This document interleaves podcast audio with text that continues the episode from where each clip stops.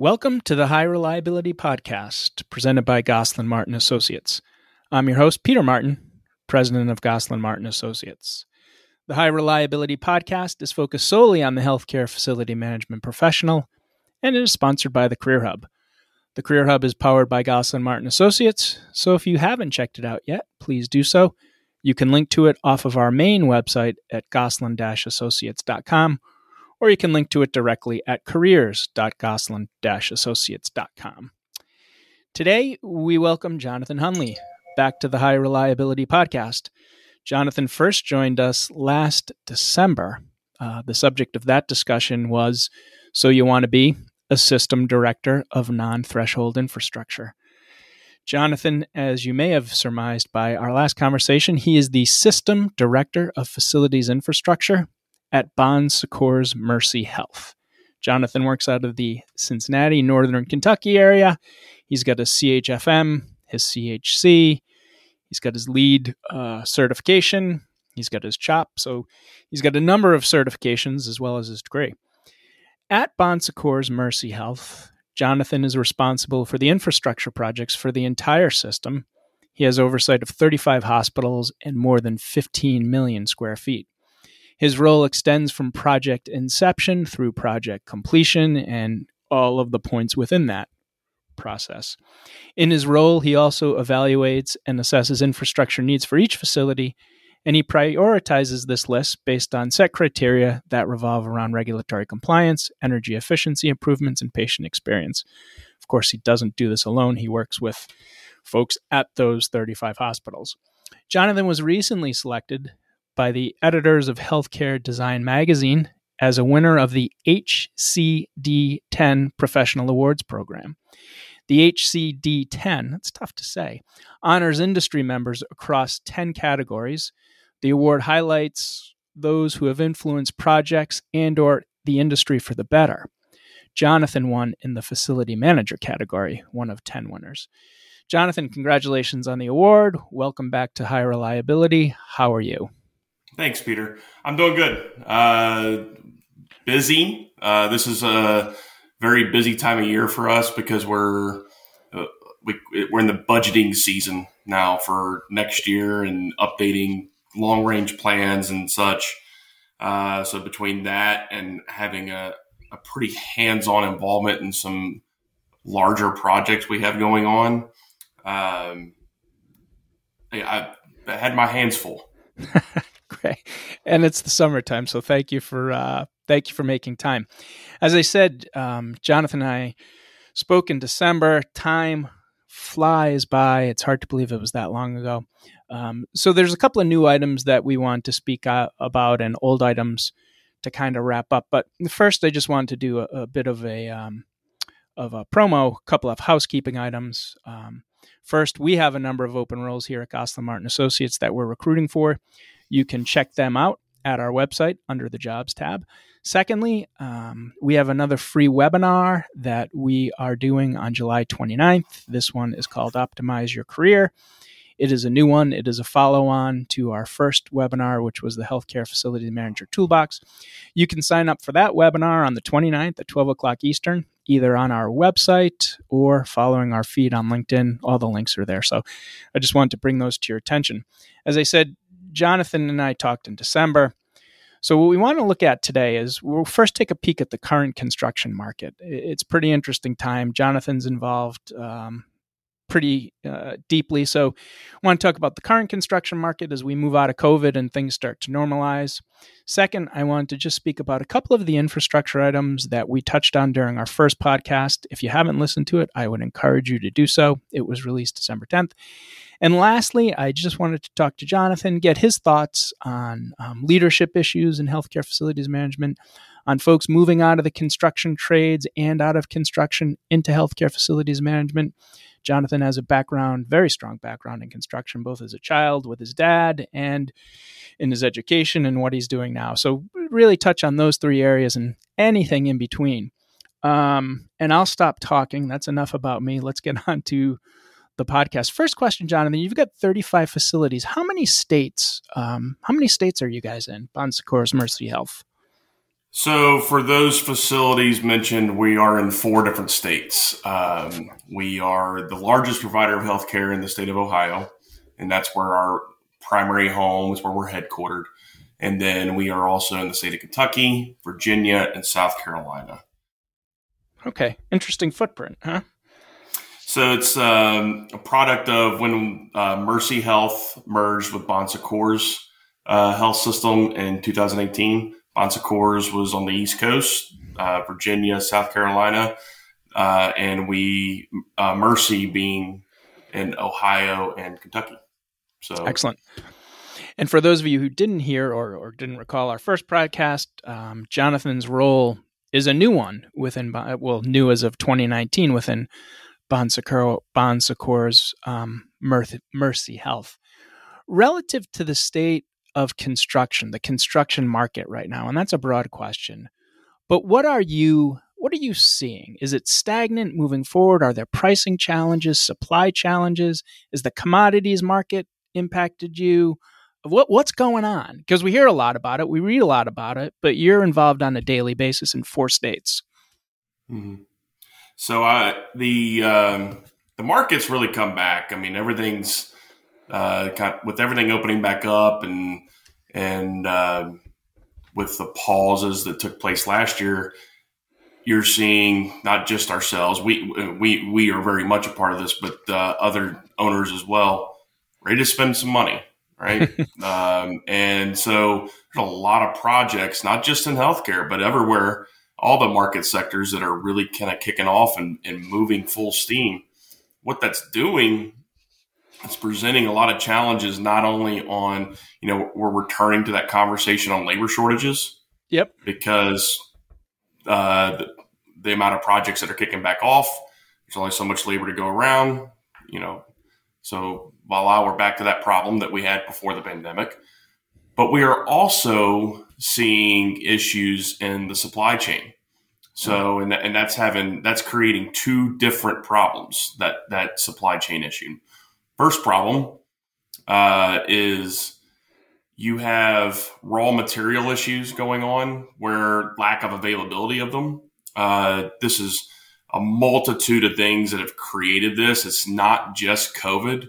Uh, it's also uh, natural disasters such as the the big freeze that happened in Texas back in the winter, um, the um, economical and political uh, arena, and the things that the new administration is putting in place that are impacting the markets for sure. Mm-hmm.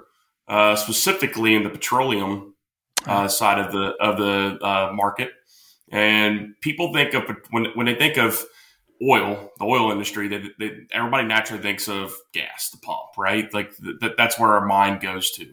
Yes. But there are far-reaching impacts beyond the price of gas that are impacted when you shake up the oil industry because there's so many byproducts of petroleum and one of the biggest one plastic Hmm. And we use plastic for so many different things in construction, all the way down to paint buckets for the paint. Hmm. And we now have a shortage in paint because we lack the amount of plastic to make the buckets for the paint to sit in.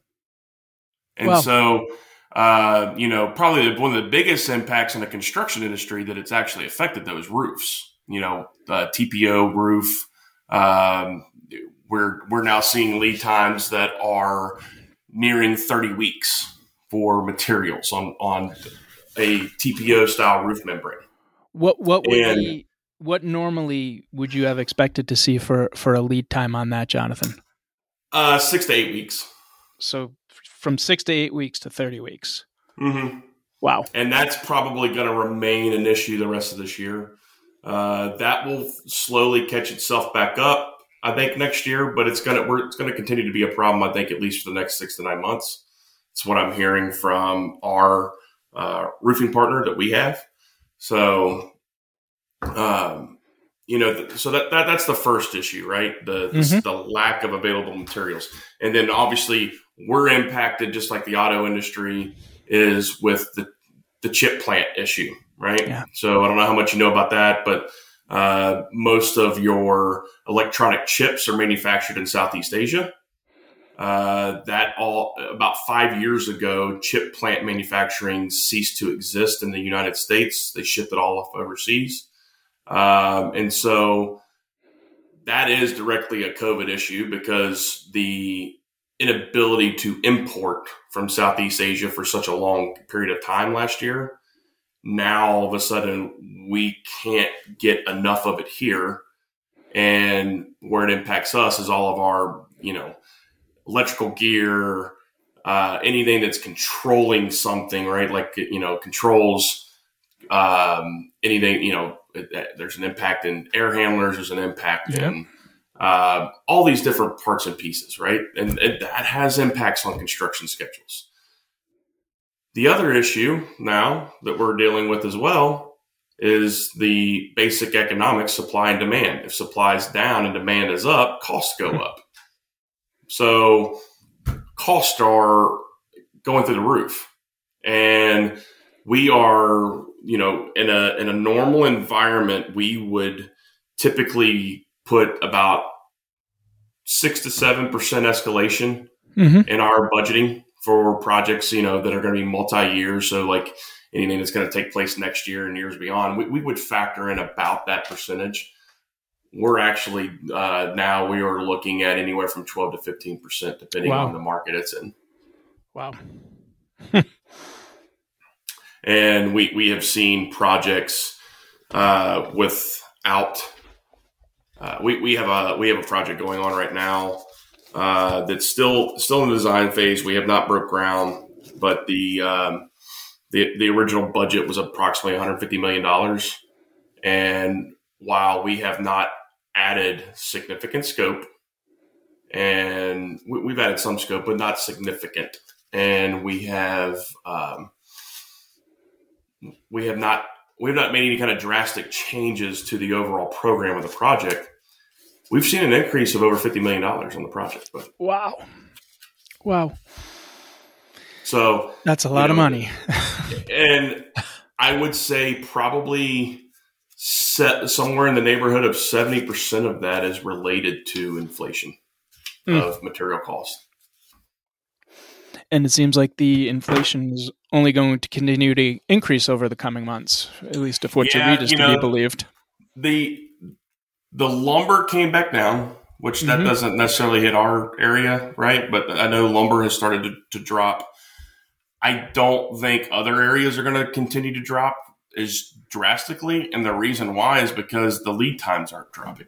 Yeah. I think you're going to see a direct correlation with the lead times dropping and the prices dropping because then the supply is built itself back up. You know, the the the, problem with with a lot of I think the the raw material issues it, it kind of stems from the, the the metal production. So the the big steel plants. Mm-hmm. We don't have major steel plants anymore in yeah. the U.S. We haven't for a number of years. Uh, we have these micro plants that can only produce so much at a time. We, we don't have the bill, the ability as a country to manufacture at large quantities anymore in a singular location. And when we had all of these short, when we had all these COVID shutdowns last year, and you had then repetitive shutdowns throughout the year, it is if anybody has any experience with large plant shutdown and, and startup, it is a long process to once you shut something down like that to then start it back up and get it and get production moving again. And that has, if there's anything that's COVID related, that one probably is the most.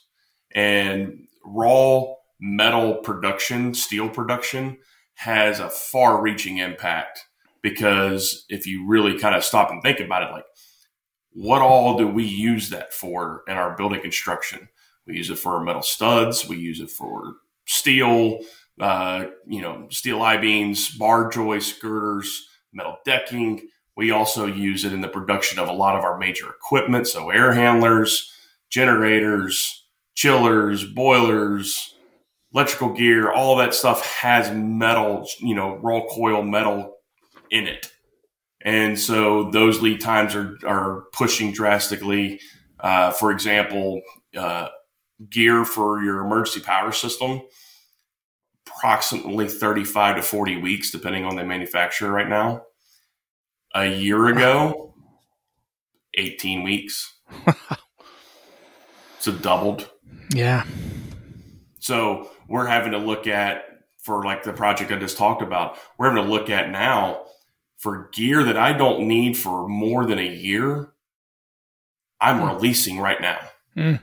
to make sure that I get it on time, that I don't and I don't impact that project. When typically I wouldn't have released it until the first of the year. Yeah. Yep. Amazing.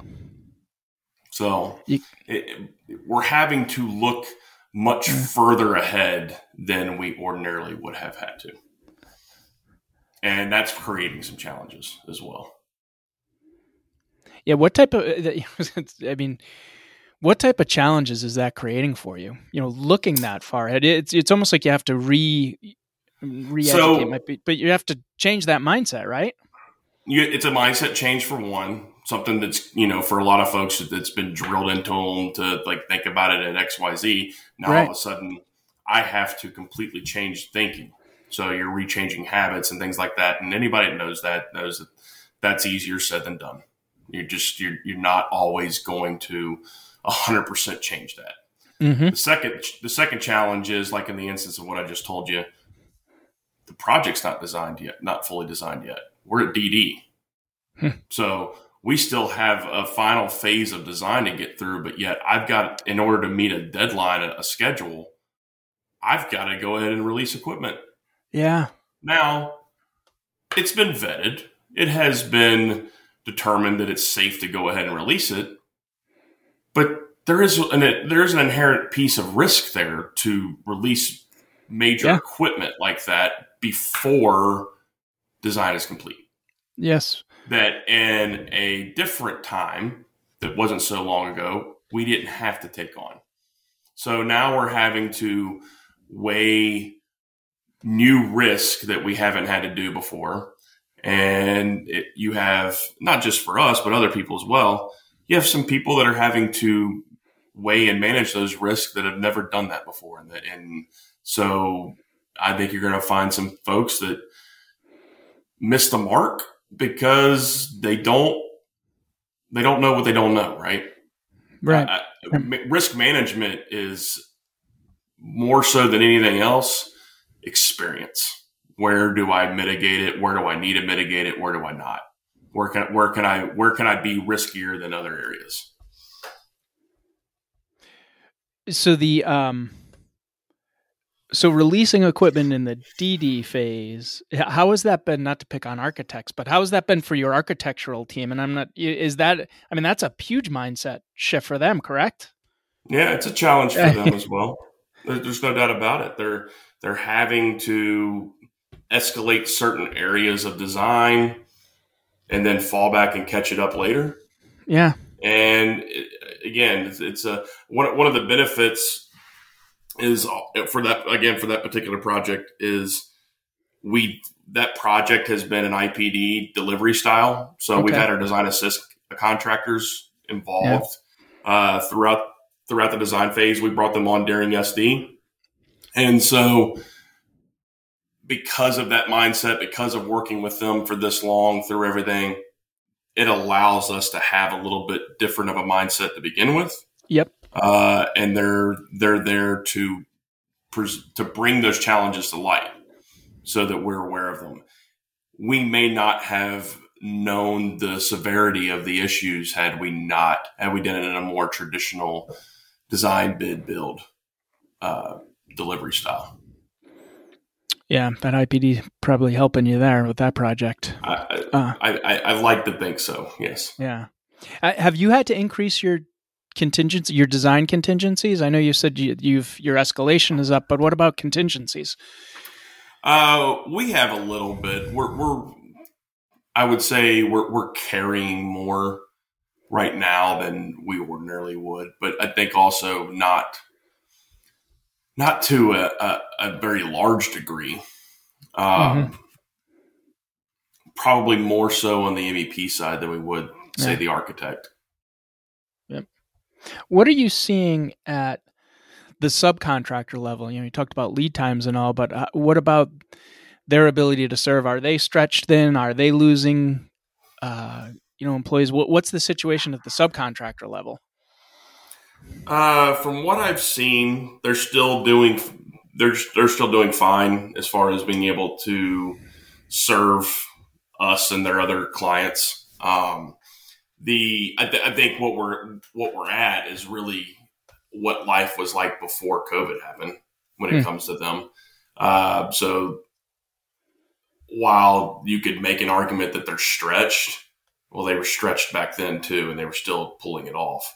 I Mhm. think again, this is this is an area where the, we talked. I mentioned it at the beginning, the the labor shortages issue, where I don't know we're going to talk about that a little bit more later on, but the um, the lack of available labor, you know, qualified. And, and I think we need to define that qualified labor, people who are qualified to perform these different trades have been trained, have been through the schooling, and are um, up to par to to work in our buildings, but you know, especially in a healthcare facility, which which has a different set of challenges to it versus say a uh, office building or something like that. Um, you know, those are we're getting back to that problem. It's hard to find enough bodies. Um, and I think, you know, what we're looking at doing more and more of is looking at the prefabrication uh, discussion. How much can we fabricate for our projects offsite in a controlled environment where I don't need as many bodies to pull it off and I don't need, um, I, I eliminate some of my risk when it comes to working inside of the environment because it's a controlled environment instead of out in the elements. And you bring it in in sections and set it in place and walk away, hook it up and go. So, you know, we're looking at those prefabricated head walls, foot walls. We're looking at, uh, you know, prefabricated corridor racks with all of your major MEP equipment up in the corridor rack that you'll rig in place, set it in the, set it the ceiling space, and walk away. Um, you know, many of our markets we all were uh, in seismic zones, so you can actually so in lieu of having to have a seismic design and installation for each trade, when you put when you build it all in that rack system and, and install it, you have a singular seismic design, a singular seismic uh, installation for the rack itself, and you eliminate all the all of that cable that would otherwise be above ceiling. Oh, that's a big that's a big bonus. So that's a big benefit, a big bonus. Yes. Yeah. Um, and then we've also utilized a lot of uh, started utilizing more um, modular construction concepts when it comes to, in my world, central utility plants. So not just skidding, you know, skidding up like pump packages and stuff like that, but full on building a cup off site with a company like EAS who will build it all off site in, in building sections and then come in and set the building um, like you're setting a piece of equipment, bolt it all together, fire it up, and you're done. That's uh, how much does that save off your time? Uh, so it depends. You know, we've kind of evaluated it on. I think that is a, is a very big benefit when it's an existing building. Mhm. It's an exi- you know you're you're expanding something in an existing facility, or you're you're building a new say a new cup for an existing f- hospital.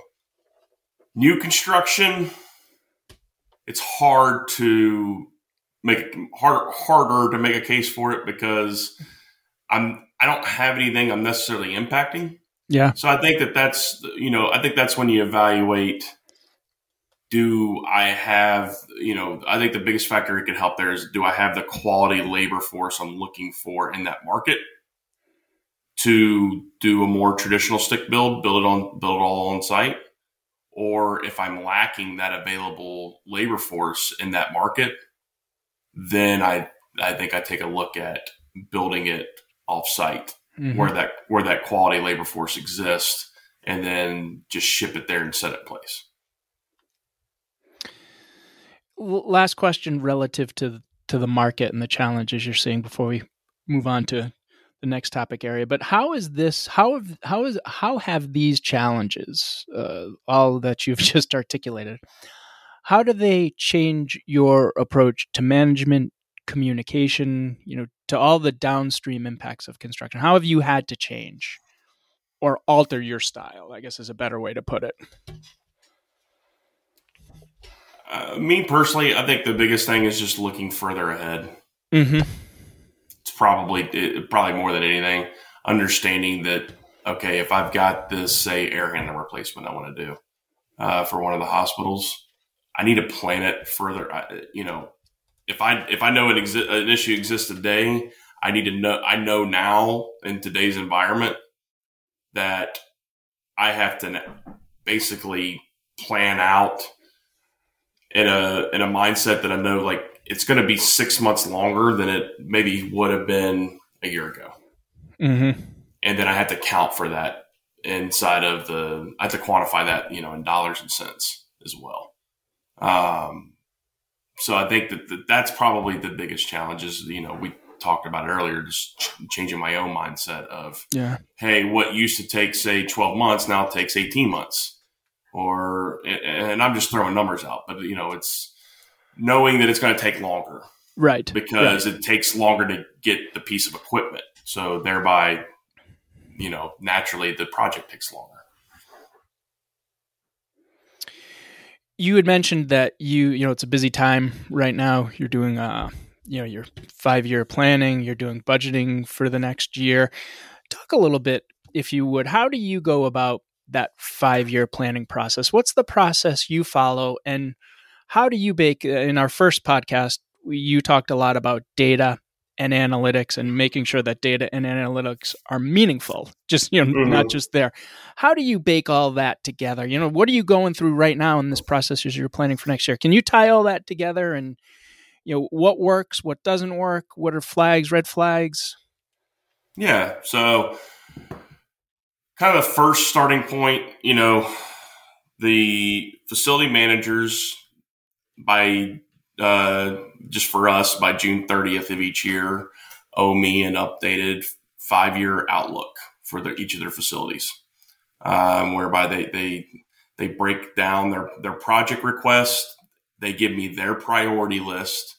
Um, and they give me the, ca- the cash flow it. So if it's, you know, a singular year, then, you know, you're only in one column, but say like for this year, you know, it, for what we're projecting for any projects that would start next year. If it's a multi-year project, well, how much money do you need in 2022? How much you need in 2023, 24, so on and so forth, um, to complete that project.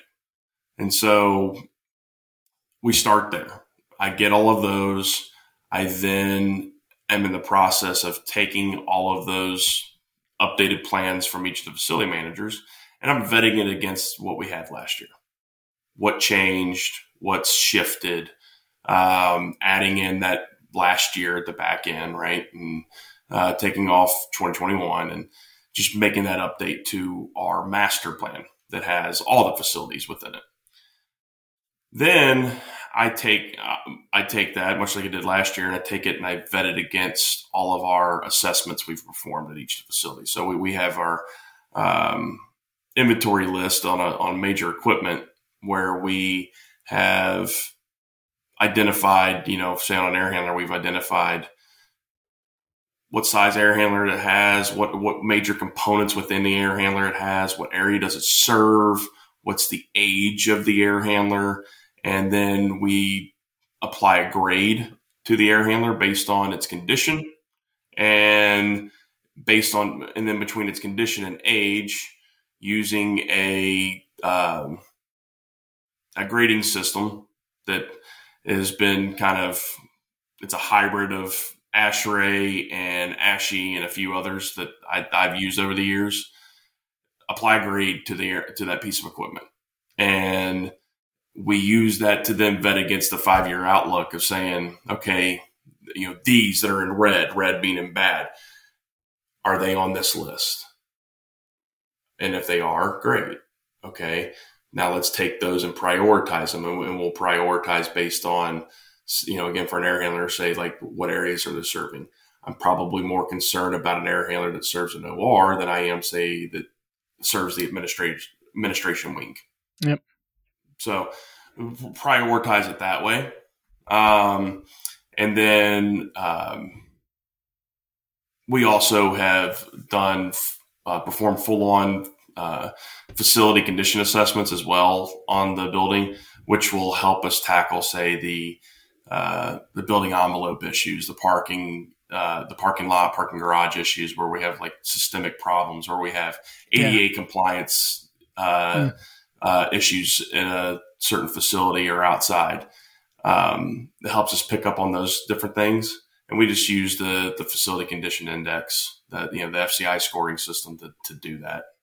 Um, so that, that's a, a pretty tried and true process that's been used for a number of years. It, it, it works, so I don't need to reinvent the wheel there. Let's just do let's just use it. So, um, but at the same time, like I don't need to. I don't. I'm a big believer. I'm not going to hire somebody to do that when we could do it ourselves. So we've done it in a hybrid format of between myself, the facility managers, and then my design and construction team members as well, uh, assisting with that across all the facilities. Um, and kind of put all that together and working on a kind of a high level executive summary we'll give to our leadership. But we will also obviously use that to feed anything that needs to take place within our uh, long range planning. Yeah, yeah. When did when does that process conclude? So uh, typically, the the first round of presenting that that updated plan will take place in September, and we'll have a follow up in October. Okay. So I know um, you began in your role in 20 this present role in 2019 and I know mm-hmm. that you brought a lot of process um, and you know you had to bring structure from it too. Going back to the facility managers at each of the hospitals and the facility managers creating that list for you um, of projects and all was that did you establish that and you know we've been talking about mindset a lot how did you help, or did you have to help in that mindset? Because this is a component of what they do. It's not the major component of what they do, yet it's so important to what they do. So, mm-hmm. how was that? How did facility managers? Did they take to this as a good process? Did you have to assist? What was that like to establish this program with that? So I did have to establish it. It wasn't in really in any kind of existing format. Uh, established it by writing a policy for it mm-hmm. um, and then uh, gave them provided them the tools to do it. So I, I, I built the the you know Excel is you know in the absence of a, a software like it, it yeah. works you, you, can you can use it it's not it has some inherent uh, opportunities for failure right but um, I'm always afraid of those formulas. yeah, like yeah, it, it, beats nothing at all. But you know, what I've done is I've locked formulas so they can't mess with formulas. At least mm-hmm. Um, mm-hmm. I'm pretty good, and I'm, I'm I'm better than proficient, I guess, in Excel. So I know how to to do all the little nuanced things within a, a workbook like that to lock things I don't yeah. want changed. So um, so I've got that. I've at least got that in place so that things can't be messed with. But I provided all those tools for them to do it, set deadlines for them to meet as far as getting the information back to me. Because, you know, as you as you know, if you, if you give somebody something to do with an open ended end date, you'll never get it. So right. you gotta you, you gotta provide a, a, an end date, a realistic one, right? But you, an end date no matter what, so that they can get the information back to you. Um, so did that, got the information back. I would say by and large, the receptiveness to, to do all this was good because they understood it was going to be a mechanism to get them the, the capital they've looked for for a very long time. Um, so, you know, for, for most, for most FMs, if, you, if you're telling them, Hey, this is going to be a way to get you money to do the things you're wanting to do. They're going to do what they're going to do what they need to do to get it right. Mm-hmm. Um, so I had a few that were maybe I don't want to say difficult, just you know had to be worked with a little bit more. Uh, that you know, and, and in some respects, it was more just coaching them on do's and don'ts, what they needed to what they needed to be looking for versus uh, versus not focusing on. Like I, I mean, I had some folks send me stuff for like, hey, repainting a unit. Well, okay, one, that's not what this is intended for, and then two, if you're strictly painting, I don't know, I don't know if you know this either, but you can't capitalize paint. Mm-hmm. Yep. So uh, you can capitalize painting when it's part of a larger project, but just simply going in and repainting something, you can't capitalize that. So, um, and many of our FMs didn't understand that. I, have actually coached them into understanding capital rules, like by law, you know, the, the capital finance laws yeah. uh, of what you can and cannot capitalize and, you know, thresholds you have to meet. Because, you know, the, when you're buying, say, like, because we had a few guys that wanted to buy, say, TVs with some capital. Okay, well, when you're buying, say, a commodity like that, that's going to be like packaged up and skid, and you're buying it in quantities, capital finance laws for that are different than, say, a singular project. So um, you have to be for a singular project, it has to be greater than five thousand dollars, and it has to extend usable life uh, beyond uh, three years. When you're buying something like a commodity, like a TV, and you're going to disperse them, that threshold is actually twenty five thousand dollars. That's a lot of TVs. Yeah, that is. That's a big difference. and there's not a singular hospital that's going to need $25,000 worth of TVs. Right. So, so what I've, what I've had to do is tell them, Hey, like you can't just do that one off by itself. You could package it into say a whole unit renovation, but you can't do it just buying some new TVs. Like the, the, you, you can't do that. So, um, so I've had to do a few things like that, just, but I would say again, I would I would say again, most of our facility folks have been very good to work with when it comes to that and receptive. And I do try my best uh, to be cognizant of their time as well. Yeah. I, yeah. I know that they have a lot of demands on their time, having been one myself. So yep. I don't want to put any unneeded pressure or or stresses on them to get something done. That's why you know when I when I give them the gave them the, the tools the first time, I gave them six months to get it back to me. Yeah, it's a so you know it's like okay, within six months' time, you should be able to assess right. all the equipment in your building and fill this this workbook out, and then establish your the, for the first time ever your five year plan. You know, right? And, and in some respects, I would say more than half the the FM's already had a long term plan. They just didn't have it necessarily in the format that I had it wanted it in.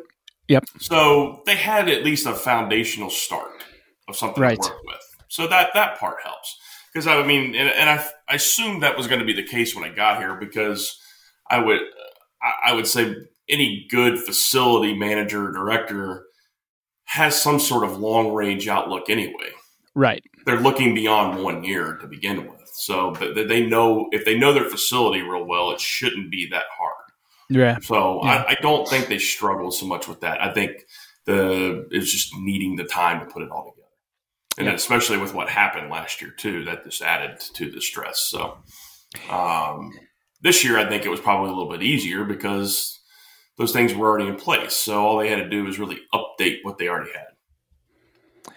Yes, I was. I was gonna say. Did, did I mean last year? COVID year 2020, it probably, I mean, there's probably a slam on the brakes at a given point, and it was relatively, probably from an implementation perspective, must have slowed. You know, it, it, it honestly, it's still, we still met all the, the deadlines that were needed. Great. Um, so I think, I, you know, we still managed to pull it off. Good. in, in, the time frame that we needed to do it.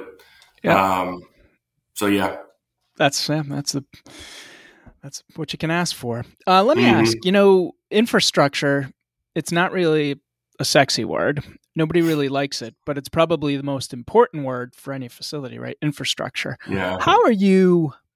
You know, when you're presenting to your senior leadership. So when when you're taking the output of what you're going through now, and when you're presenting September, October, sometime in the fall, how is what you are asking for and your needs at the senior level?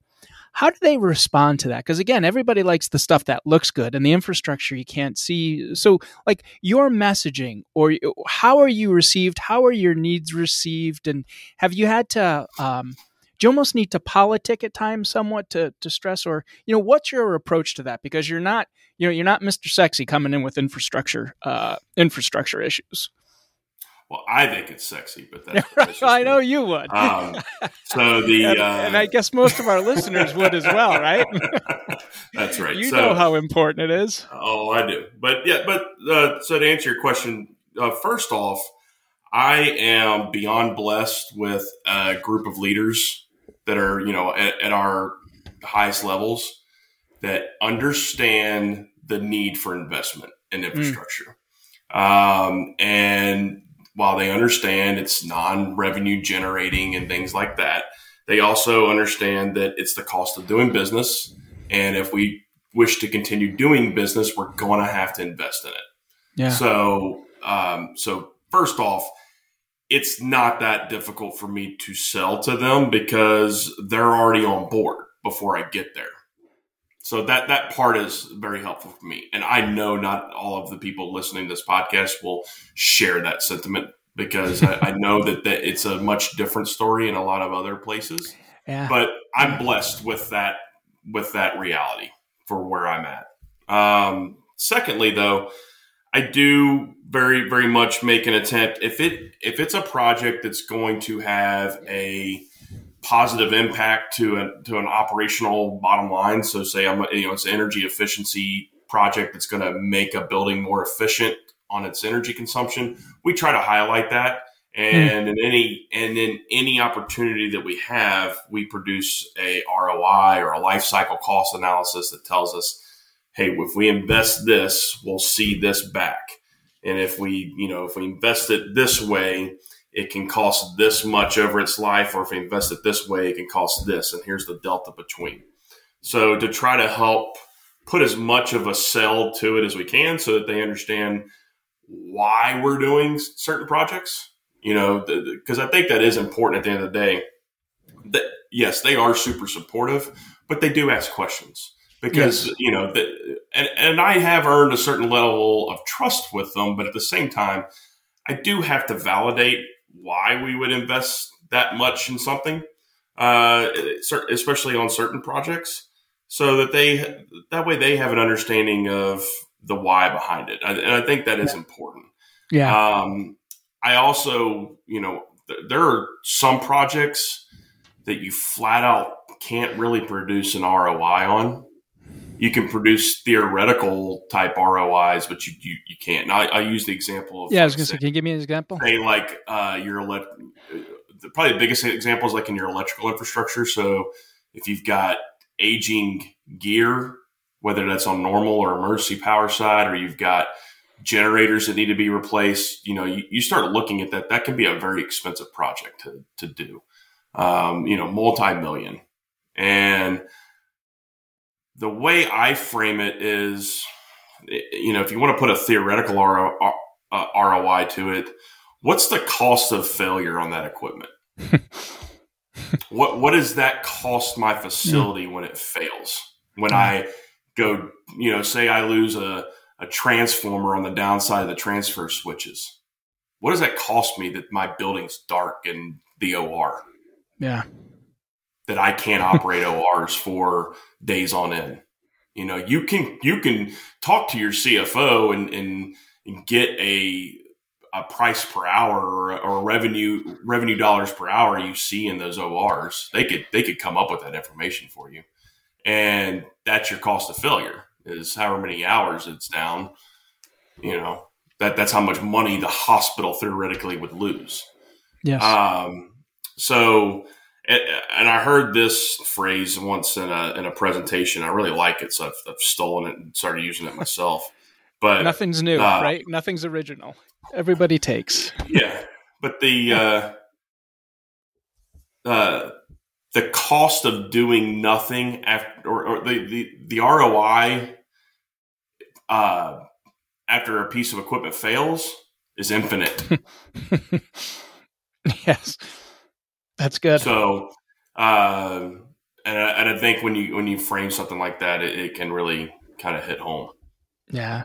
And I think, you know, along those lines, the one I always thought of as well was just with, uh, you know, say your electrical infrastructure fails, just with the TV cameras in your face, the hospital president's face as you're evacuating people in the middle of the night. You know, that mm-hmm. you don't want to be. You don't want to be in the news. You don't want to be on, you, know, you don't want to be in the newspaper. Right. Um, yeah, all of the, the those yeah. things are the things you shudder at because that's where you yeah. don't want to be.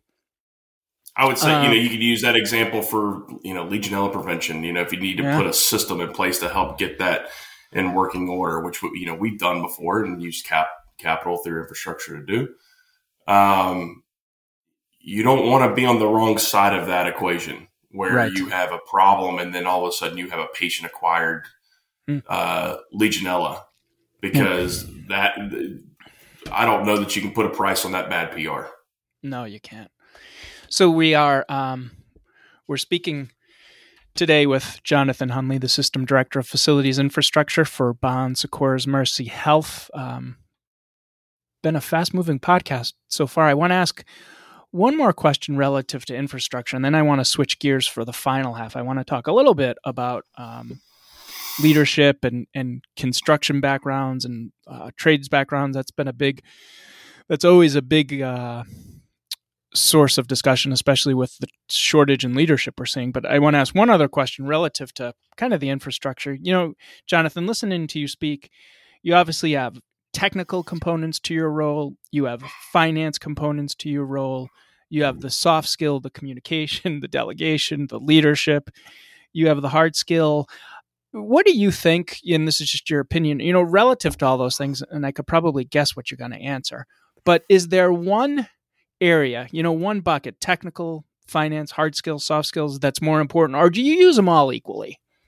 What, you know, how do you assess your breakdown and what you need and, and where you think your strengths need to be in this role?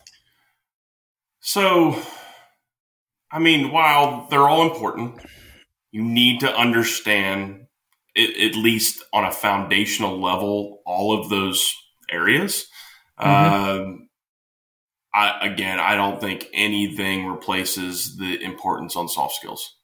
Mm-hmm. Um, if so, you give me somebody who has the soft skills, I can teach them the rest. Mm-hmm. I can't teach soft skills. A lot of times, people either have that or they don't. And I think a lot of I think a lot of cases also that's a personality trait. It's also a willingness to work on it and make it better.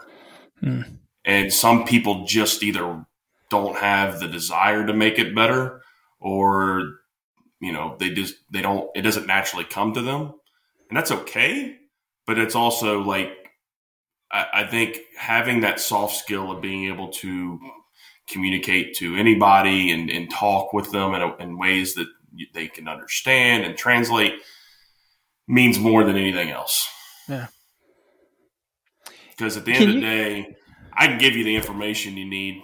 I, I, I can, you know, I, I, can have people that, that know the information that can feed it to you, but if you can't communicate it, you're dead in the water. Right. Absolutely. Yeah. It's kind of stuck in you and you can't get it out. Yeah. Yeah. You, talked about, um, you know, the, you mentioned the willingness to make it better relative to improving soft skills. Did anything, or is, does anything come to your mind as, um, uh, as a soft skill area that you can work on and make better? Is there one in particular, or is it just in general you're thinking of? Uh, well, I mean, there's classes out there you can you can yeah. take part in. and There's education you can sit through that uh, you know. I've sat through them before myself, either by obligation due to my position or voluntarily on my own because I wanted to. I'm a learner by by just the kind of natural. That's who I am. I, I like learning, so um, I do seek out education probably more so than others do sometimes, just because I, I enjoy learning something new. Right. But right. at the same, but at the same time, um, I these little like takeaways from each thing I've set through uh, when it comes to that area, that that soft skill area, and I just kind of put them together in a way that made yeah. sense for me. Um. But you know, I don't. I, I don't know that there's one magic formula that's out there because everybody's different and everybody learns different and everybody everybody has their own little nuances about them.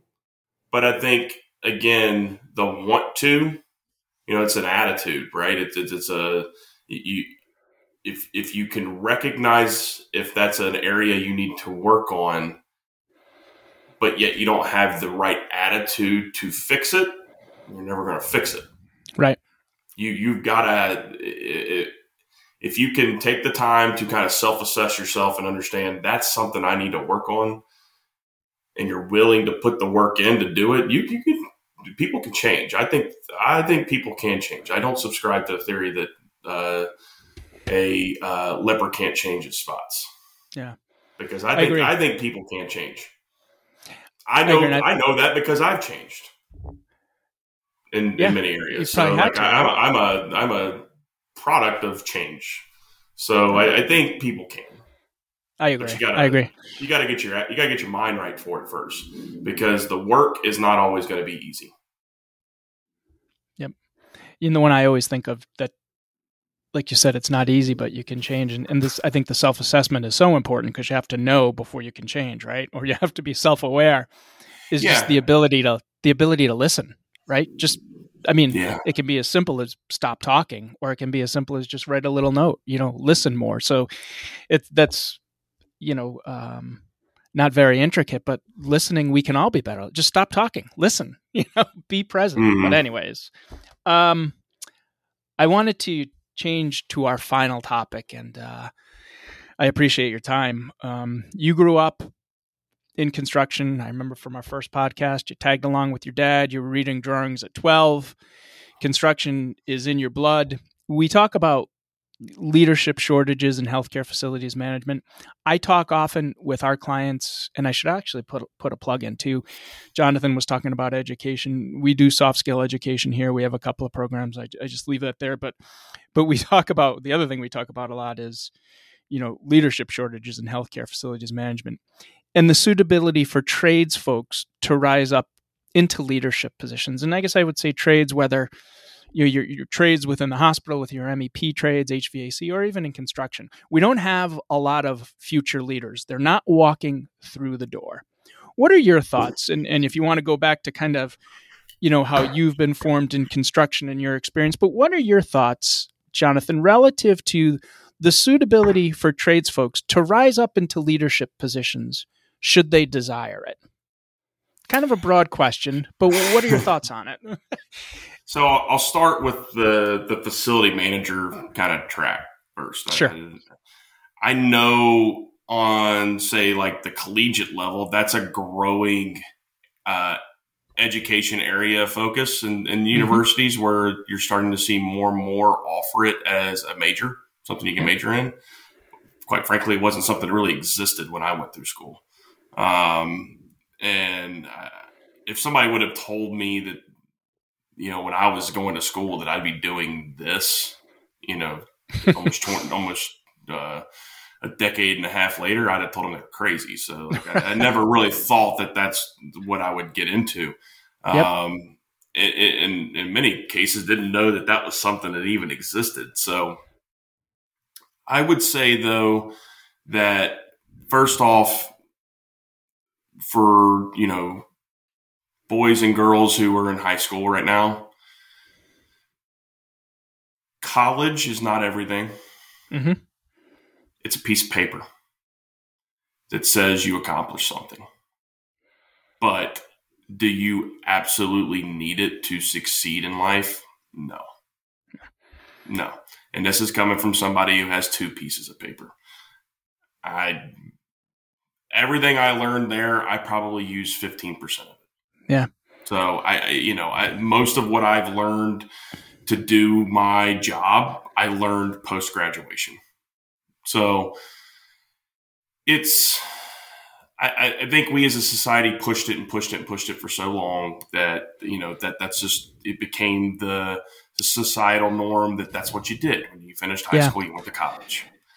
I think we've reached a precipice where we understand now that, that maybe that's not necessarily the case.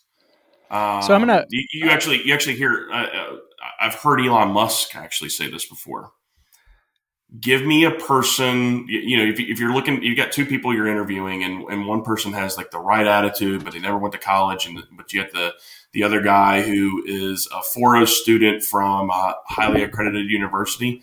I'm going to take the guy who has the right attitude.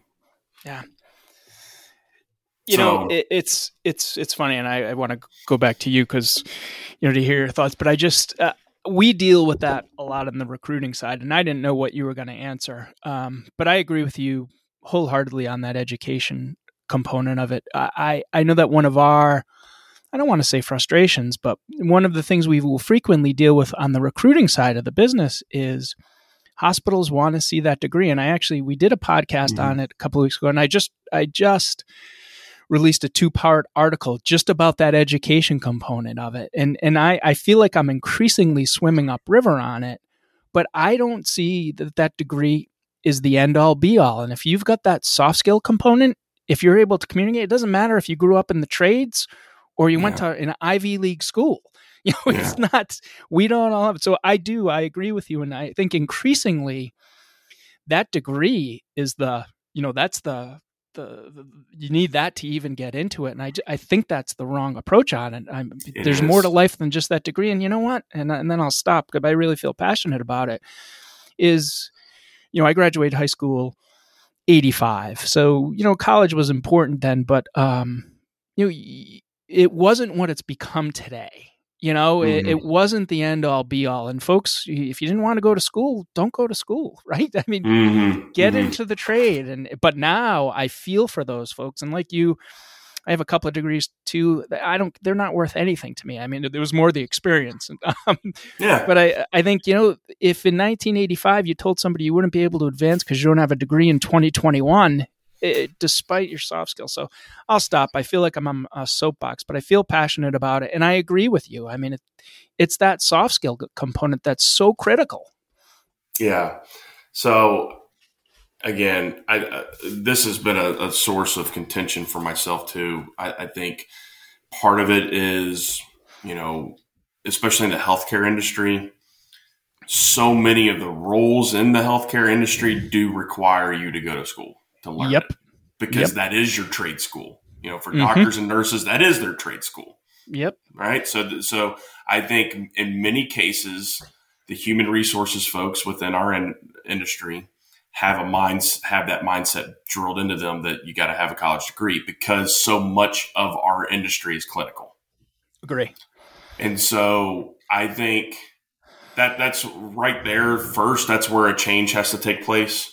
That we need human resources folks within our HR departments that when they're when they're going to take care of our departments, you know, in the not only in the facility side but the PDC side as well, you need a unique individual who understands us mm-hmm. and the challenges of our side and how it's so different than the clinical side and can work with us and yeah. then can also champion the internal changes and policy changes that need to take place that can support us. Because I think in many cases, you have these global policies that are in place. Say, you know, I, I know for us, like in order to attain a director's level position, you have to have a four year degree. Mm-hmm. Because that is a global policy. Yeah. Doesn't doesn't say direct it doesn't tell you director of what, it just says director. That's true on the clinical side. I would agree that that that is something you probably need.